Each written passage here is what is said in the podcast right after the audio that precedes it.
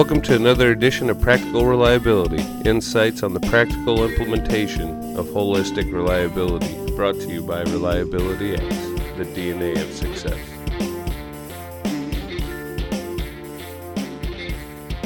All right, Joe. So I'm really excited about today's today's podcast. We've got uh, Calvin Williams from Impruver on the line. Calvin, welcome. Welcome, Hey. Kev. Thanks, thanks for having me, guys. Glad to be with you today. Awesome. So so you're an Atlanta guy, huh? So you're a sports fan down there? Yeah, I would say maybe a moonlighting sports fan. The way I look at it is, I, I grew up in Chicago, so you know I root for Chicago teams, but I live in Atlanta, so I sort of root for Atlanta teams too. Uh, fortunately, I haven't been uh, in a situation where I had to choose one or the other. They, they uh, neither of them have been uh, going as far as I'd like to see them go. So. right, Yeah, right, they right. got stomped by the Patriots in the Ooh. Super Bowl, and I almost broke my TV. Uh, That's not But good. uh, I'm a Falcons fan, just so you know. So I had to, Yeah, that, that was painful to watch. yeah, I had to live through that. Right, yeah, that's uh, that was tough. one. I'm with you. I'm with you on that. So so Calvin, can you kind of give us an introduction of yourself? Uh, you know, a little bit about your background and and what you do. Yeah, absolutely. So uh, I'm a, I guess you can you could say I'm a sort of an entrepreneur, but also a operations manufacturing operations leader.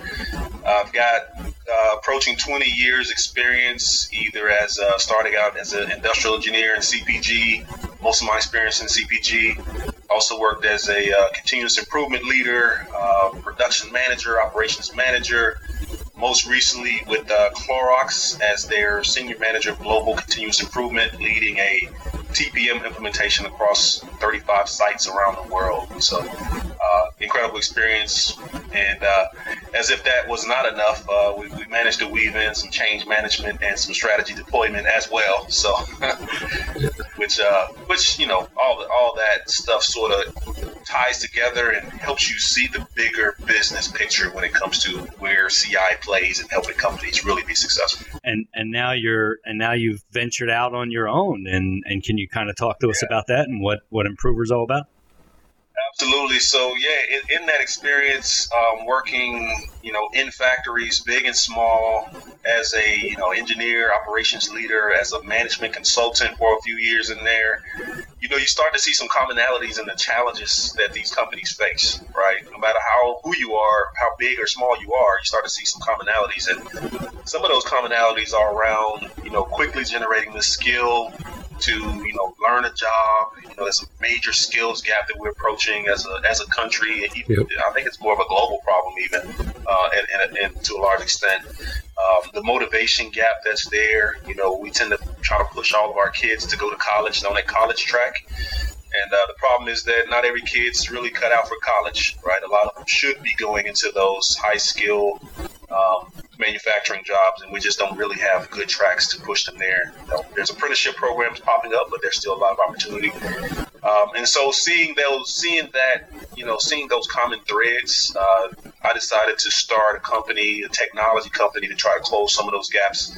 Called Impruver Technologies. Um, it's a um, in a nutshell, it's a PDCA software, Plan, Do, Check, Act. And, uh, you know, I look at PDCA as uh, uh, synonymous with the scientific method. So, really bringing the science back to the way you do business. And, uh, you know, PDCA is, if you go back to the days of Deming, is sort of the mother of all continuous improvement, lean manufacturing, TPM, and all of those. Um, so, yeah, Impruvers is, is sort of bringing it back to the basics of, you know, plan your work, do it, check to make sure that it's you know effective in producing the result you're looking for from a business standpoint, and then taking action to either you know corrective action or you know, share the new learnings broadly across the organization to, to increase capability uh, for everyone else. So Nice. And I think it's it, you know it's really interesting to me. You you you at Clorox, you know, you you whatever success you were seeing at Clorox at such a broad scale. When you now start Impruver and you're going into facilities and you're trying to trying to not only help them improve. So first they had to pick up the phone or send you an email. So there's some desire, which is a good thing. Um, but then you're going in there and you're you, you know your first glances you're kind of comparing that to your history was what was the transition like for you and were those things a big shock Yeah, so the Clorox has an interesting story with their journey with TPM also. So they they started out, and that's that's another part of the story is you know kind of where the company is in their journey, right? They started out with very much a push TPM type of model. Everybody needs to be doing TPM. Everybody needs to get to phase two. Everybody needs to get to AM step four immediately, you know, and you know the other pillars as well. Um, and that created a lot of resistance. Let's just call it that. And, and, and, let's go further. That created a lot of bad blood between the continuous improvement organization and the rest of the company. Um, so over the last couple of years, and, and, this is part part of what I came in to help lead and help facilitate is they went from a push organization to more of a pull organization, yep. where um, instead of saying, "Hey, everybody needs to be doing TPM immediately," uh, they called it WCO, World Class Organization. Yep. Um, it went to more of a, a, a, submit a work request, and somebody from our team will reach out to you, you know, creating that pull dynamic, and then we come in and provide a more sort of uh, uh, pre- um, precise or specific set of tools or processes or solutions as opposed to coming in and saying you need to go from step one to step two to step three yeah. and then prescribe uh, progression. Yeah, it never works when you go crap on somebody's lawn, does it? You, you, you, there's got to be a relationship. You've got to have face to face and shake people's hands and get to know who they who they are as a person you know, and, and it's got to become more organic. And I think I think that's eh, eh, you know lends its hand to exactly why you've seen the success that you've seen is is is recognizing that you know crapping in the lawn doesn't doesn't usually work. And another piece, another piece to that is you can't just command and have them do. It's there's training, there's awareness, there's an understanding that has to be brought to the table where people have to understand why it is the need for change. And I think we fell on that a lot of times, and we just say, "Go do." Why aren't you doing this? And why, you know, and right. anybody that I know anywhere ever is going to resist. If I just sit there and tell you this is what you should be doing, why aren't you doing it? Without any understanding as to why it is that we need to do what we do. And I think that's that's probably where massive amounts of failure occur, right? Yeah. There's a lot of good intention, there's a lot of desire, but when you don't connect the dots for people, when an individual doesn't connect the dots to the purpose, yeah. then they're disengaged, right? They just right. And it, and the big, even big, you know, a big piece of that is the person doing the work, right? So yep. it's, it's one thing for a leader to have clear in their mind what it is that they're trying to accomplish and why it's so important to do these things. But if the person doing the work doesn't want to do it, it's probably not going to happen. Right. That's right. so the value is created on the value stream, and if the value stream isn't owning and driving and leading, then you know all the kicking and screaming in the world probably isn't going to get you anywhere. Right. So your process as an organization, so we, you know, somebody gives you a buzz and they're like, "Hey, Calvin, we need some help." what's what's your typical methodology to go in and, and try to get some business understanding on on helping to develop that strategy for them? Um, as a as a consultant, um, and my business doesn't provide consulting services. I actually uh, partner with consultants to, to provide sort of the those initial conversations of understanding what it is the client needs. Um, and it's usually, you know, uh, it's usually a listening session. You know, at least a thirty minute listening session tell us what you're trying to accomplish. In my work doing strategy deployment, that's a that's uh that, that's really the start of where every conversation should begin. What it is, what are you trying to accomplish? Um, a lot of folks are turning to Kata, uh, Toyota Kata, as, mm-hmm. a, as, a, as a coaching approach. The first question a coach should ask a coachee is what it is that that person individually is trying to accomplish, yep. right? Um, and then just listening and understanding what's most important for the businesses. Business. Some businesses are in high growth mode. We need to triple our output in the next couple of years here. Uh, some businesses are in sustain and cut cost mode. You know, we're trying to reduce operating costs. Some businesses are in, you know, the, the market has left us behind and we need to become more flexible so we can offer different products and compete with the smaller guys. So it really just depends on where the company is in their progression. And every company is telling a very different story, you know, from, from the beginning to today and, and where they want to be tomorrow. So, yes, it's key to kind of t- uh, tune in on those cues of what's most important for them, you know, and then um, instead of coming in with like a, a, prescribed approach to, you know, cookie cutter prescribed approach, copy and paste from Toyota or some other company, um, it's usually best to say, all right, considering everything you got on your plate, here's the thing you should be thinking about doing next. Right? Here's right. your next move because you know there's a lot of consultants that will go in and say, here's a thousand things you need to do and you need to do them ASAP, right? Yeah. That's not really actionable and it's not really practical. It's right. better to say, all right, yeah, these things are out there. Understand that they're out there, but here's the specific thing you need to do first, second, and third. You know, here's where you need to focus, and this is going to make the most progress for you. And that scares the hell out of people, right? I mean, they look at that big mountain and they're going, I, I, "There's no way we can do all this stuff." So then exactly. they, they just right. don't take they you know they get this fear in them and they just don't even take one step, right? Meanwhile, in your head, you're going, "Well, if you just take one step, we can right. take the second one, right?" So, yeah. Um, yeah. Well, the seeing a mountain that big too, it it flusters people, so they end up not moving at all because they don't know where to start. I got six million things to do and they're not prioritized. I, am just handed this bucket of six million things. What what am I supposed to go do? And they, they end up not moving at all because they don't know where to start. Right. It's just so, an analysis paralysis. Yeah. Right. Yeah. Analysis yeah. Paralysis, being overwhelmed. For sure. Now, my company, you know, if you think about what my company does, we provide a product. It's a software product. So the client's problem is usually bigger than what a software will solve. The software will help bring good behaviors to scale, but the problem overall is usually bigger. So that's where the partner, the consultant, the coach comes in at to size up the real, the entire problem, place the software where it goes, and then supplement with everything else with you know with the consultancy or, or coaching um, engagement.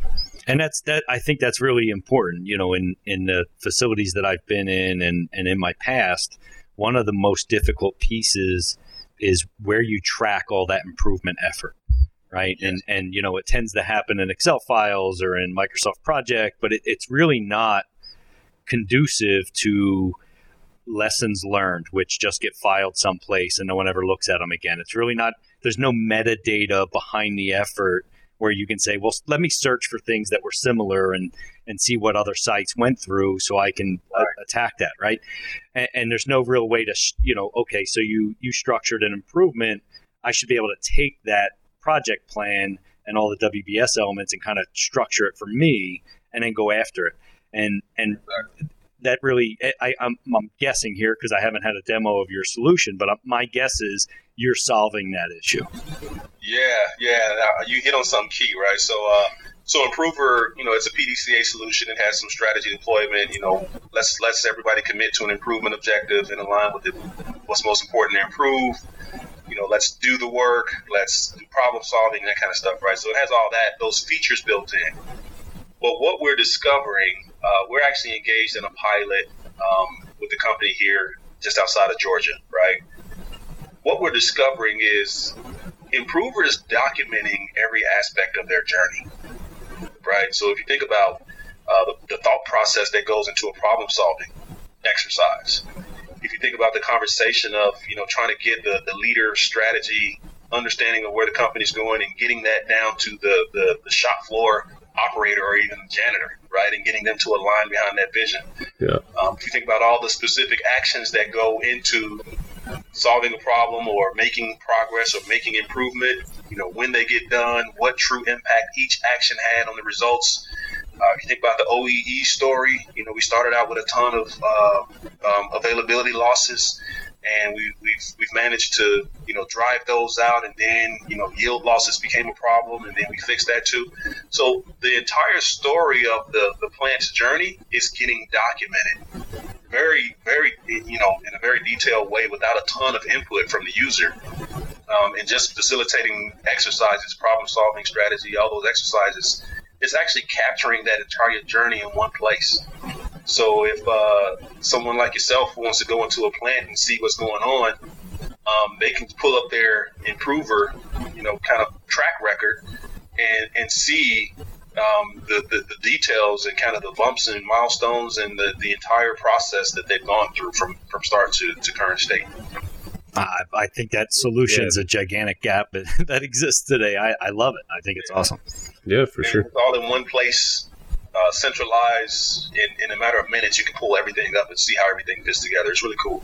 Nice. That's pretty cool. I like that a lot.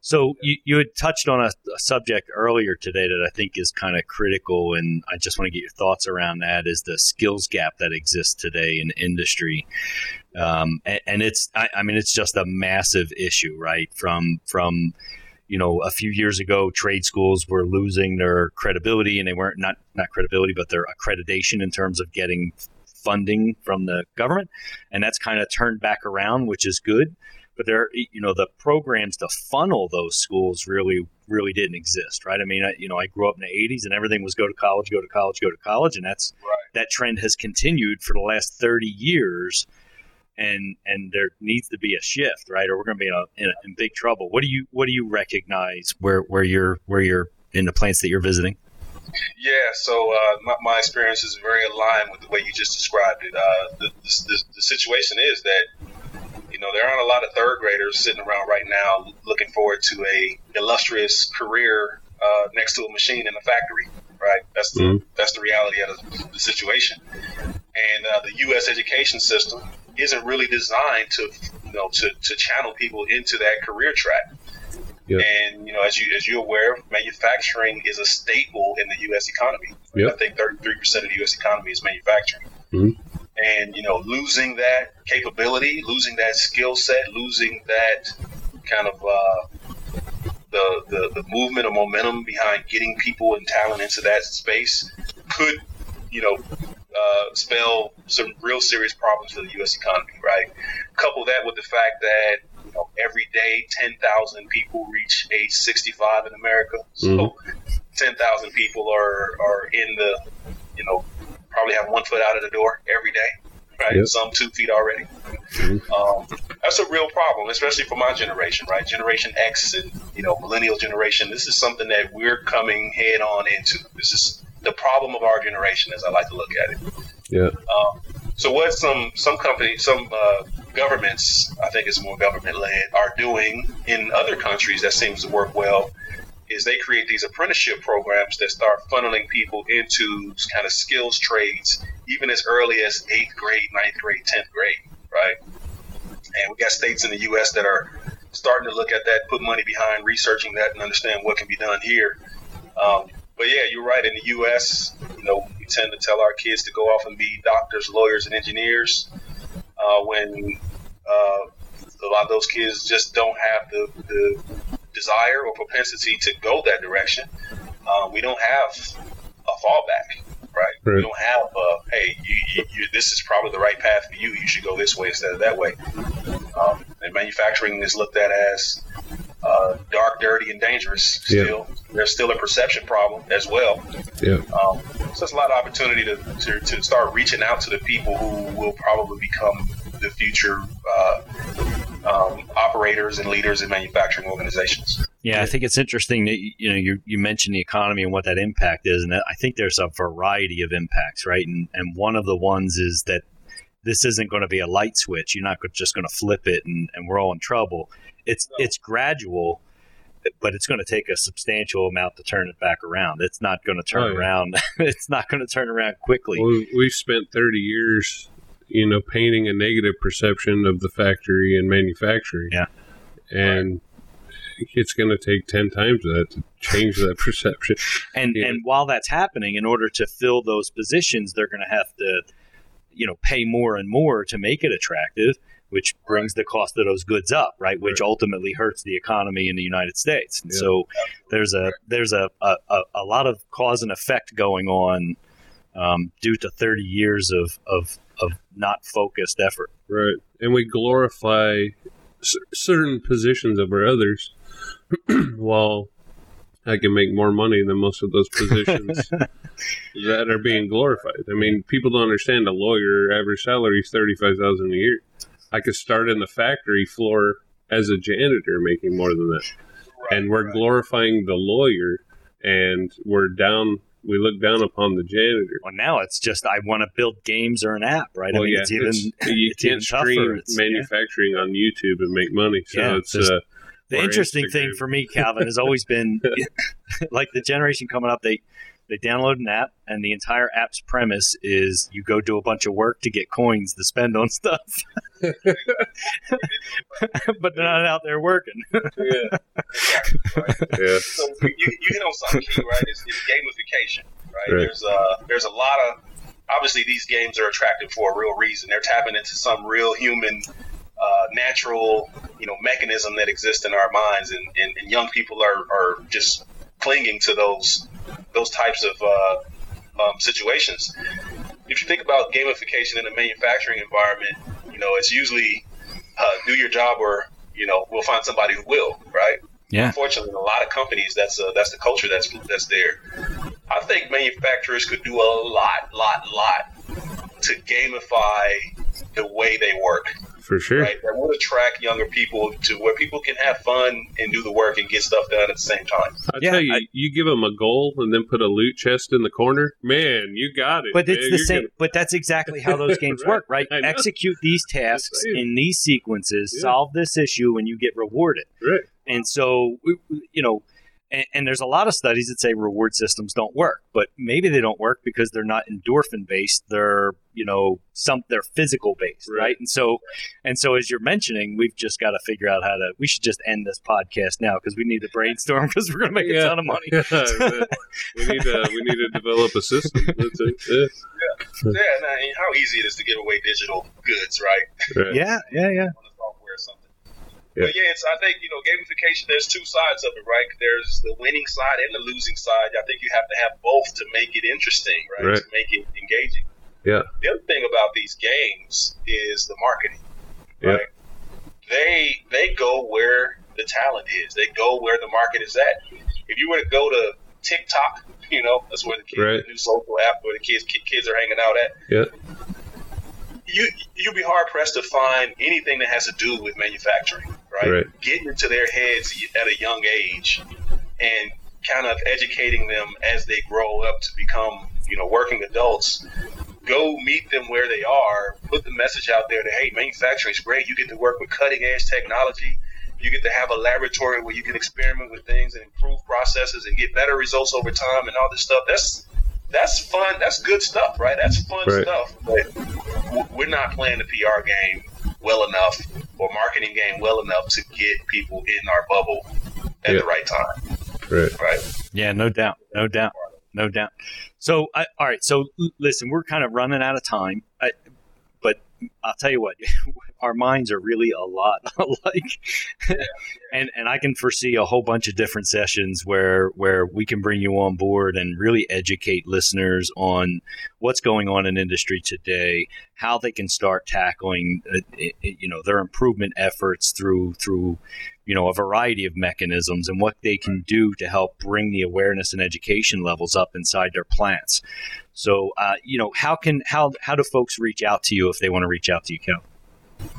Uh, probably the simplest and easiest way is just to hit me up on impruver.com. I M P R U V E R.com. Uh, just as effective is to, to, to reach out on LinkedIn. I don't know if we connected on LinkedIn or not. Absolutely. I Are think you kidding me? I watch all your videos. Your videos are great. man. Yeah, I think you rejected my request, but you know. All right, good. Yeah, Okay. so, um, yeah, LinkedIn is another great way. Uh, direct access. I'm usually uh, try to respond within a day or so to, to, to messages and comments and things like that. Uh, so that's probably going to be the best way. And yeah, this is this is to me this is going to be my life's work. I think. You know, I think this is it because this is the this is the problem of our generation. So Nice. Let's figure it out. Let's get it done. Yeah, I think that's fantastic. Well, thank you so much for your time today. We really appreciate it. Thanks for coming on. Thanks for sharing your experience with the listeners. Uh, and hopefully we can make a difference in somebody, man. Just one person, and I'm a happy guy. Yeah. That would be fantastic. Yeah, let's let's get to it. I like it. All right, thanks again. Uh, you're welcome. Thank you. Have a great day. For questions on this or any other topics, email us at ask at reliabilityx.com. This has been another episode of Practical Reliability brought to you by Reliability X, the DNA of success.